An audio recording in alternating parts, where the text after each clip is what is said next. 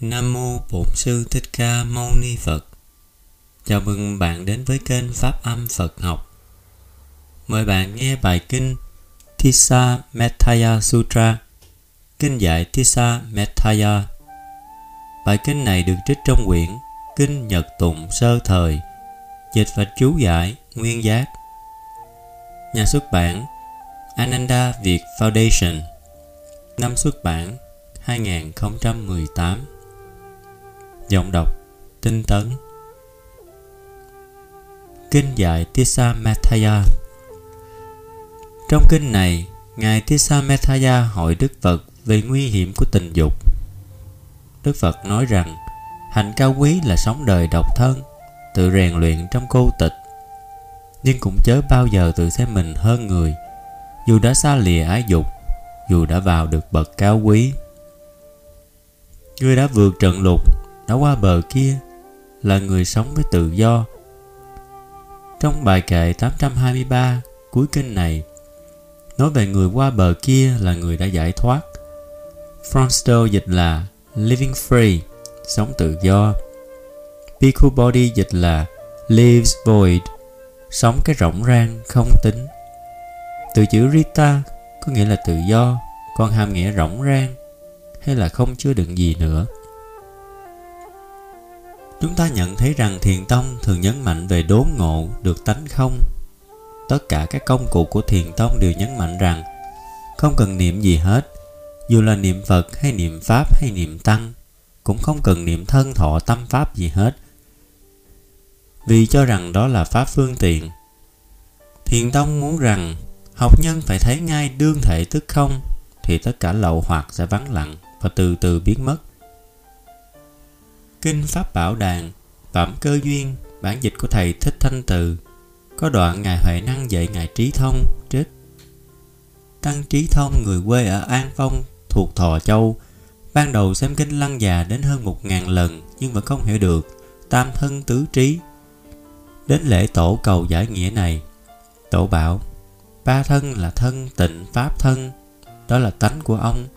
Viên mãn báo thân là trí của ông thiên bá ức hóa thân là hạnh của ông vậy. Nếu lìa bản tánh riêng nói, ba thân tức gọi có thân mà không trí. Nếu ngộ được ba thân không có tự tánh, tức là rõ bốn trí bồ đề.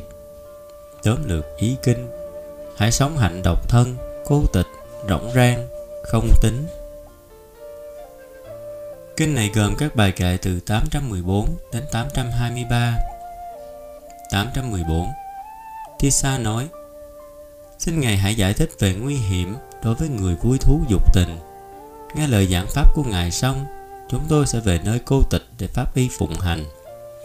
815 Đức Phật đáp Người bị lôi cuốn vào tình dục sẽ bỏ quên chánh pháp, sẽ hành pháp sai trái, không có gì cao quý nơi người đó. 816 Với người đã từng sống độc thân, bây giờ vui thú tình dục, y hệt như cổ xe chệch hướng bị gọi trong thế gian này là kẻ thấp kém. 817 Bất cứ lời khen hay danh tiếng mà người đó từng có đều chắc chắn sẽ tan biến. Thấy như thế, hãy tự rèn luyện rời bỏ tình dục. 818 Ngập tràn với ý nghĩ về tình dục Người đó bị nung nấu trong khổ sở. Khi nghe có ai khác bị rầy la Người đó cũng tự thấy xấu hổ. 819 khi bị người khác chỉ trích, người này đưa ra binh khí đáp trả, dựng rào da trắng để biện hộ, như thế lại lún sâu vào tay trái.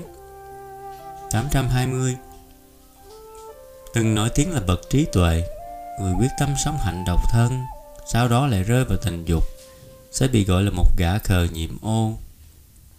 821 Biết nguy hiểm như thế, người trí từ khởi đầu cho tới về sau kiên tâm sống hạnh độc thân, không để rơi vào tình dục.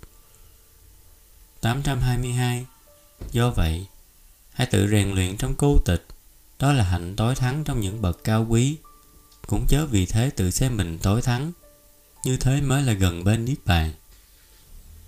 823 Kẻ bị trói trong lưới dục ganh tị, vì người trí đã xa lìa dục lạc, đã sống với rộng rang trong tâm, đã vượt thắng trận lục qua bờ kia Hết kinh Hồi hướng Nguyện đem công đức này hướng về khắp tất cả đệ tử và chúng sanh đều trọn thành Phật đạo. Nam mô Bổn sư Thích Ca Mâu Ni Phật. Nam mô Bổn sư Thích Ca Mâu Ni Phật. Nam mô Bổn sư Thích Ca Mâu Ni Phật.